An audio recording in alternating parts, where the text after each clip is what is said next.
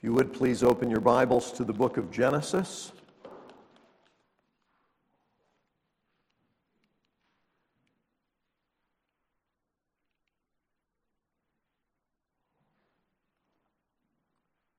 Genesis chapter 33.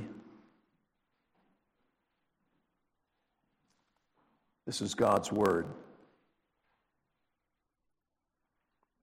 Jacob looked up and there was Esau coming with his 400 men.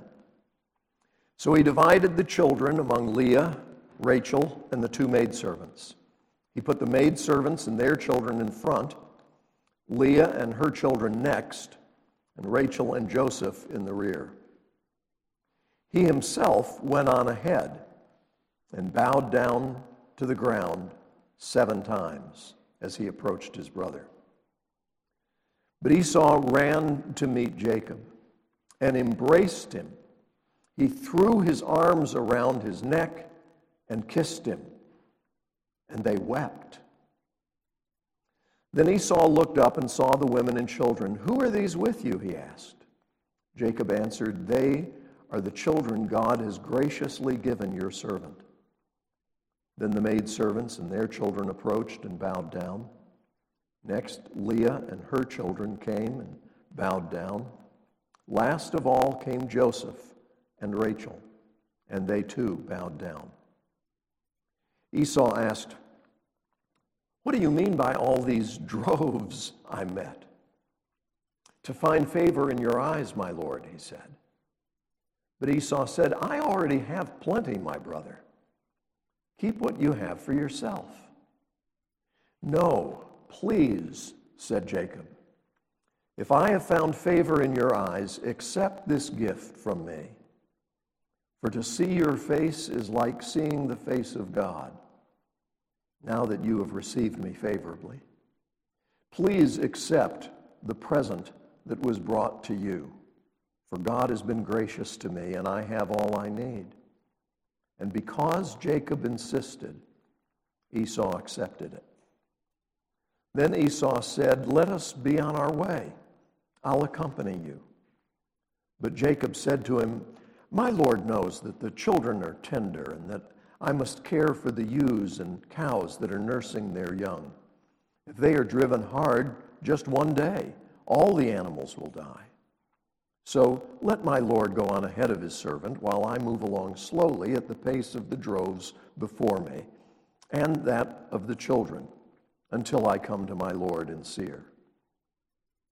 Esau said, Then let me leave some of my men with you. But why do that? Jacob asked. Just let me find favor in the eyes of my Lord. So that day, Esau started on his way back to Seir. Jacob, however, went to Sukkot, where he built a place for himself and made shelters for his livestock. That is why the place is called Sukkot. After Jacob came from Padan Aram, he arrived safely at the city of Shechem in Canaan and camped within sight of the city.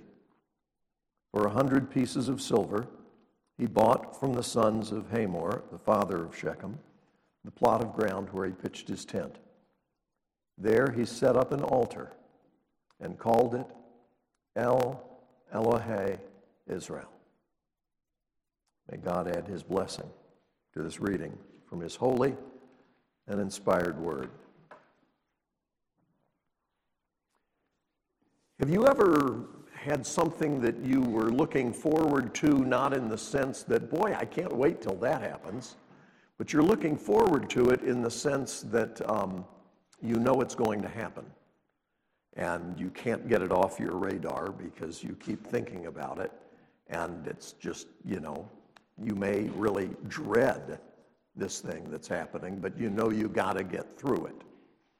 Um, I've had a few of those experiences in my life, uh, most of them uh, in the pretty distant past.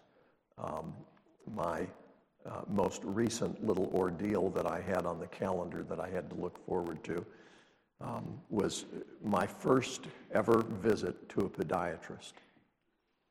Uh, a podiatrist is a foot doctor, and it's basically uh, a, a, doctor, if, if you go into the waiting room of a podiatrist, it is highly unlikely that there will be anyone under 60.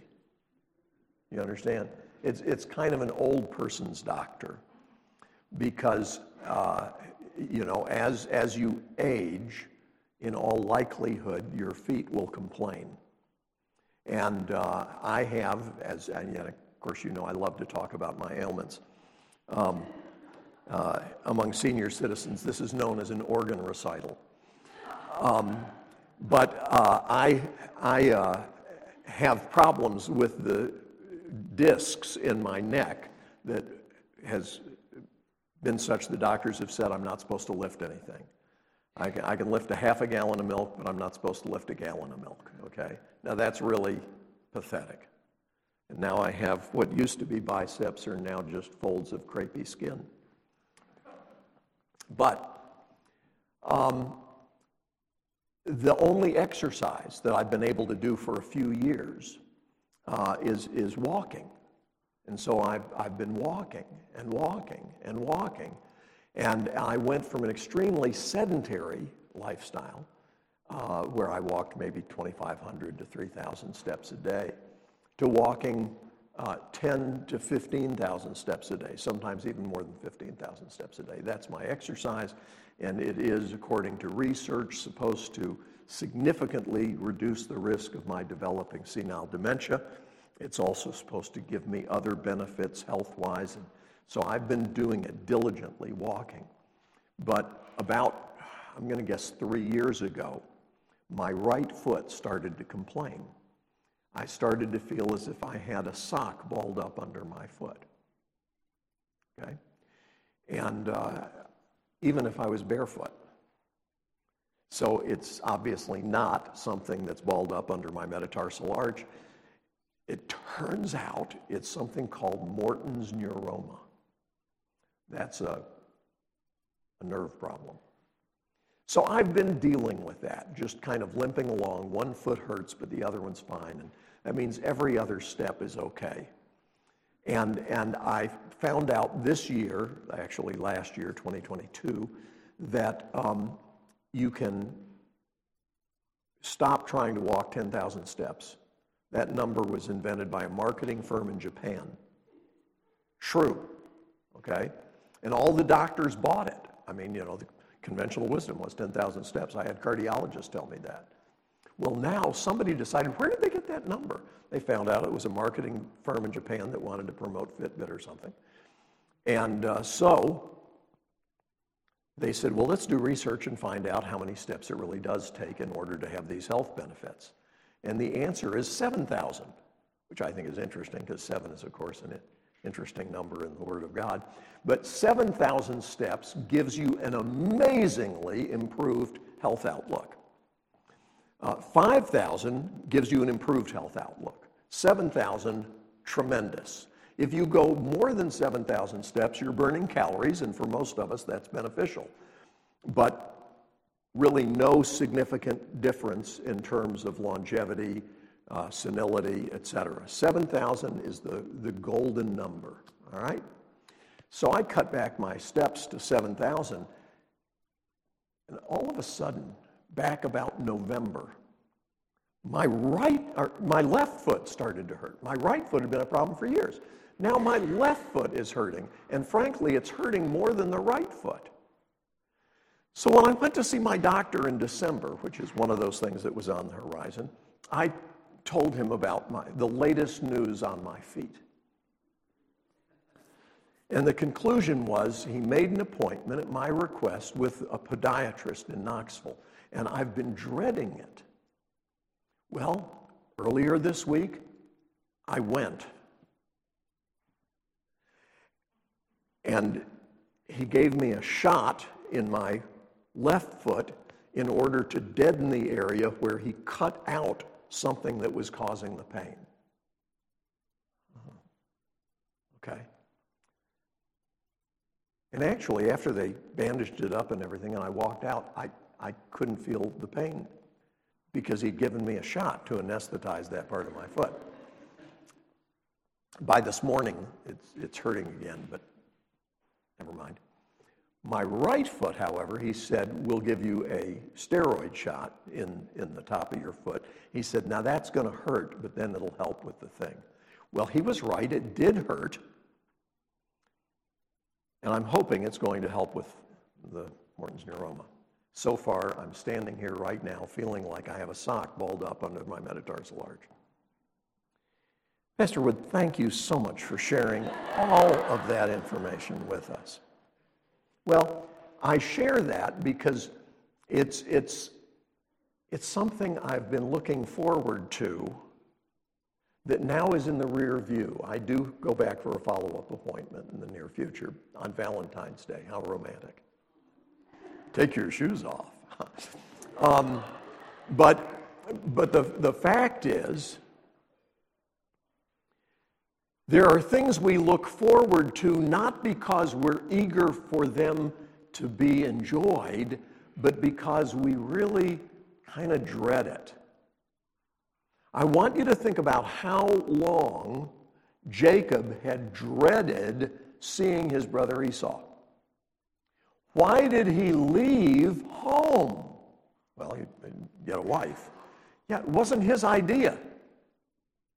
He left home because his mom said, um, You need to get out of town. Esau has been talking about the fact that he's going to kill you. And I don't want you to get killed. So go to my brother's house and stay there until Esau isn't angry anymore. And then I'll send word to you and you can come back. As we said last time, he never got the message from mom, it's safe to come back now. The reason he's going back is because God told him to go back. As we said last time, sometimes Often, in fact, God will instruct us to do something that makes us uncomfortable.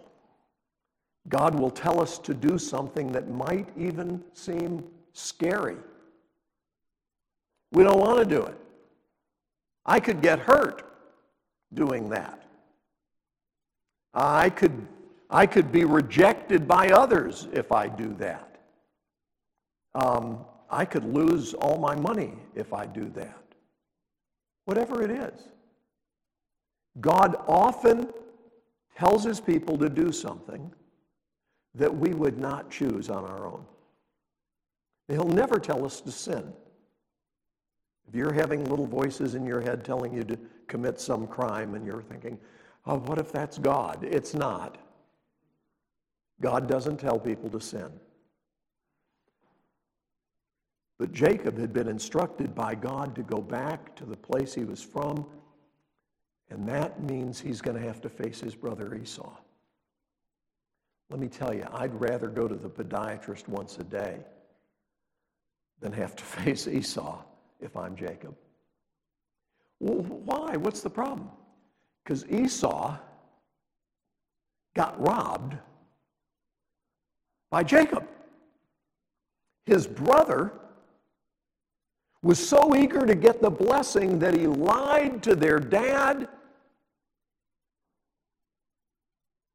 And Esau was so upset about it, he wanted to kill Jacob. Can you understand? Can you understand Esau's anger? They took that blessing thing seriously. And they should have. But now he's coming back. And he doesn't know they didn't have Facebook, texting, various ways of saying, "Hey, Saw man, how you doing? I'm down here. Uncle Laban's really a bear, man. It's awful. You know, you wouldn't believe what I went through. You wouldn't believe the morning after my wedding. I woke up with the wrong woman because it turns out that this lying thing, I'm not the only one who does it. Uh, they didn't have that kind of communication. So he's heard nothing from Esau. And when he finally is going and he knows he's going to confront him, he finds out Esau is coming with an army of hundreds. And he's terrified.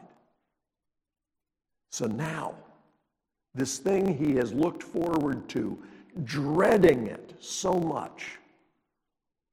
Oh God, please spare my life, spare the lives of my family. Don't let them come in here and just annihilate us. You promised you were going to give me this vast number of descendants, that the promise you made to Abraham and the promise you made to Isaac, you made to me as well, that I'm going to be the one through whom you're going to bring all this blessing in this vast, vast multitude of people. Please realize that in order for that promise of yours to be kept, you got to protect me from Esau. Please, Lord. Jacob looked up, and there was Esau. Does that sound a little like the morning after his wedding? Remember? It says, and the next morning, there was, and it was the woman he didn't want to marry. There was Leah. There was Esau. He sees it, and his heart is filled with dread. There was Esau coming with his 400 men. So he divided the children among Leah, Rachel, and the two maidservants, and he takes the maidservants and their kids and he puts them out front. How'd you like to be one of the maidservants or their children? Okay? Why is he doing this? I, I, think he's afraid of the army that's coming toward us right now. And so he puts us in the front? Uh, yeah. Um, who did he put in the back? Uh, Rachel and Joseph. Because they're the ones he values the most. Everybody knows it. You were always mom's favorite. Well, maybe so. Okay. Dad liked you better. Eh, possibly. It happens. It's not great. It's just the way it is. But do see, please, that having put them in order of value, Jacob put himself out before all of them. Did you get that? He arranged all of them according to how much he wanted to protect them. But then he went and got in front of all of them. That's a good moment on the part of Jacob. He gets out front and you know he's feeling fearful. But suddenly, Esau comes running and embraces him. I mean, that's beautiful. Esau ran, verse 4, to meet Jacob and embraced him. He threw his arms around his neck and kissed him, and they wept. They both wept. This is a beautiful, emotional, glorious moment of reconciliation. Last time he saw Esau was in the rearview mirror. And the last time Esau saw him, it was a figure going away that he wanted dead.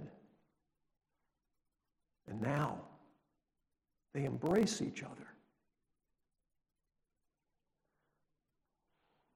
I've seen families where there was enormous anger and unforgiveness.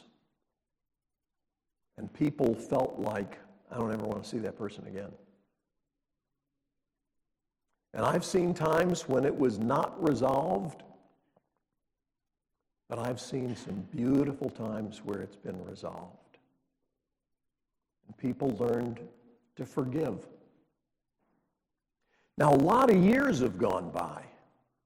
Think about the fact that Jacob had to wait seven years before he could marry what he thought was going to be Rachel, instead it turned out to be Leah. Okay? So they didn't have any children until he'd been gone seven years. Probably eight, because even if she had a child right away, there's a good chance that between the time he arrived, the time he worked, the time that they had a child. Might have been eight years. Now, several of his older children are adults. They're men. He's got a bunch of adults traveling with him, which makes it that much more interesting when he talks about the little ones. Okay? Youngest one in the bunch has got to be Joseph, and so what's going on there? But he says, you know, the little children just can't keep up. We've got to go slow for their sake. Otherwise, they'll die. That was not entirely honest on the part of Jacob, but more about that in a moment. Think about how many years it's been. It's been decades. And there's been no contact. And now, when they see each other, Esau displays grace. He embraces his brother. Up to this point, we haven't liked Esau very much. Because, I mean, Esau was, well, he was just impulsive and foolish, despised his birthright, the scripture says, and then was robbed, and then wants to kill his brother. And of course, he made those bad marriage choices, married a couple of pagans. And when he found out, okay, my parents don't like them, he married another person. So, I mean, you know, his life is not exactly one that we've been like, oh yeah, Esau. I kind of, I think I'm going to name my child Esau. Okay. By the way, if you're listening and your name is Esau, this is the good part of Esau's story here. But he, he's not really somebody that we thought well of. But look what he does here. The past is past. He embraces his brother. He kisses him. Well, that's a more uh, a, a traditional thing in Middle Eastern culture, isn't it? Yeah, yeah, and uh, and in European culture, um, at least Southern Europe, um, and parts of Africa and uh, South America. Um, it's really just us who have a problem with that. Okay? We've talked about this before, but we try and do what the scriptures tell us to do, except those eight places in the New Testament where we are told to greet one another with a holy kiss. And it's like, the way I paraphrase that is greet one another in a culturally appropriate expression of affection because I'm more comfortable with that.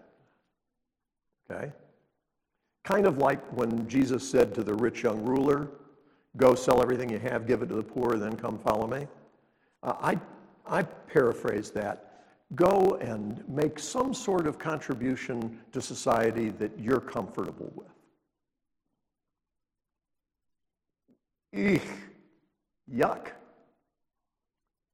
Well, these two brothers embraced each other, kissed each other, and wept together. This is a beautiful scene. The thing he had dreaded turns out to be a moment of beauty and healing. And Esau says, Who are these people who are with you? He says, Oh, the wives and children that God has blessed me, that God has blessed your servant with. He's still very careful how he addresses Esau. God has blessed your servant with this family. And Esau says, Well, so what were all these droves of animals that I encountered on my way to this moment? And he says, they are a present for you. I was trying to win your favor. Well, at least that's a moment of truth. To find favor in your eyes, my Lord, he said. He told him his, his motive. But Esau said, I already have plenty, my brother. Keep what you have for yourself. The fact that he calls him his brother is different from the way that Jacob's addressing him. My master, I'm your servant. And Esau says, You're my brother. You're my brother. That's beautiful. Again, God has done a work of grace in Esau's heart so that Esau is not holding bitterness. Had he been wronged by Jacob? Absolutely. Was Jacob a liar and a cheat? Definitely. Had Esau been injured by Jacob's lies? Yes. But you go all the way back to when he sold his birthright for a mess of pottage. Bad move, Esau. Well, what about bad move, Jacob? Your brother has been out working, hunting, seeking to bring home game, good meat that we can all enjoy. And he's extremely hungry and you've just finished cooking something. And he says, Man, give me some of that. And you say, I'll sell you some. really? Yeah, just let me have your birthright. You got to be kidding. What kind of stinking brother would do something like that? One named Jacob. Okay? I mean, he had been a jerk over and over to his brother Esau. And Esau says, Let it go. I, am not keeping score. Look at what I have now. I have been blessed. I have everything I need. I already have plenty, verse 9. Keep what you have for yourself, my brother. That's beautiful. Esau's got a good attitude. Jacob says, No, please. If I have found favor in your eyes, accept this gift from me. For to see your face is like seeing the face of God now that you've received me favorably. Please accept the present that was brought to you, for God has been gracious to me, and I have all I need. And because Jacob insisted, Esau accepted it. The footnote in my Bible says that the word that's used there for accept this present from me is the same word that's used when they're discussing the blessing. Jacob, who had worked hard to take the blessing away from Esau, now is saying, I want you to have the blessing receive this as a blessing. And Esau, because he insisted, accepted it. Then Esau said, Let's be on our way. I'll accompany you. Okay, we're in this together. This is a sweet moment. The music swells, and you know, it's they're going to ride along together. But Jacob says to him, Oh, you know, golly, I'd love to but I really can't. Okay? I mean, you know, you're so kind to offer, but no, I tell you, I just don't think I can do that. My Lord knows that the children are tender and that I must care for the ewes and cows that are nursing their young. If they're driven hard just one day, all the animals will die. Does it sound like he's exaggerating here? Yeah. So let my Lord go on ahead of his servant while I move along slowly at the pace of the droves before me and that of the children until I come to my Lord in Seir. What did he just say? Until I get to your place.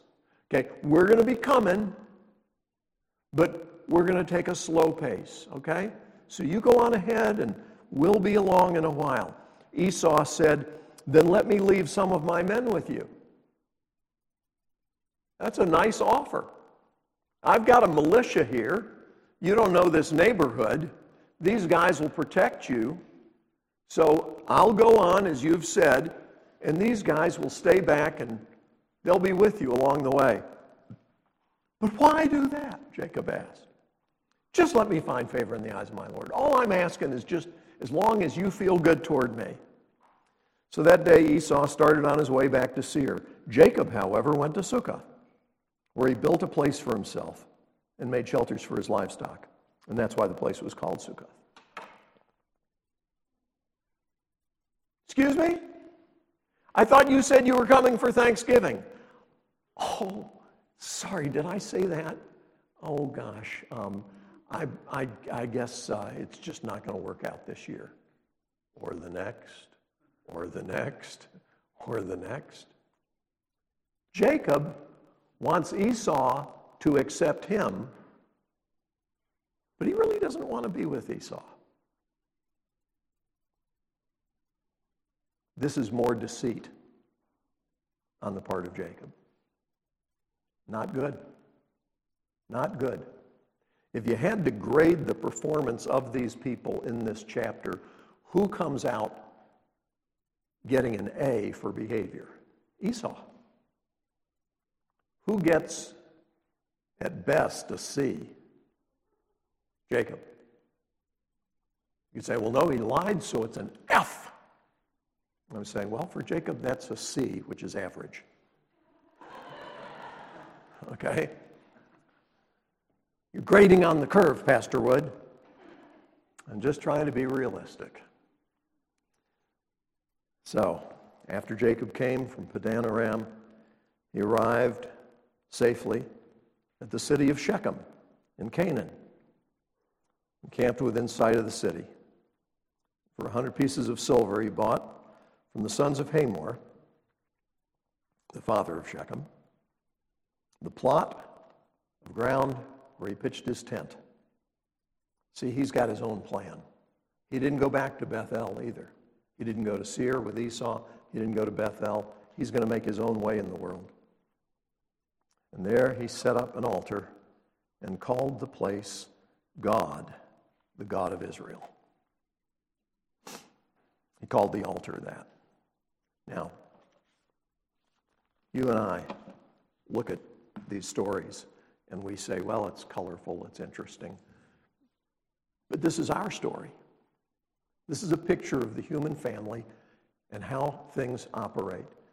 Everybody in here has some relatives from whom they feel estranged. Sometimes it takes time before there's reconciliation. Sometimes it takes decades but it starts in the heart. Esau didn't forgive his brother Jacob when he saw all those animals. He didn't forgive his brother Jacob when he saw him with his family. He forgave his brother Jacob a long time before. And that's what it takes if we're going to have reconciliation. It starts on the inside. I plead with you on the authority of God's word. If there's somebody that you have not forgiven, you don't have to go spend time with them. You shouldn't lie to them, but you need to forgive them. Whatever they've done. Say, well, I, I just can't justify what they did. You don't have to justify anything, but you need to forgive. Forgiveness is always only based on grace. Trust is earned.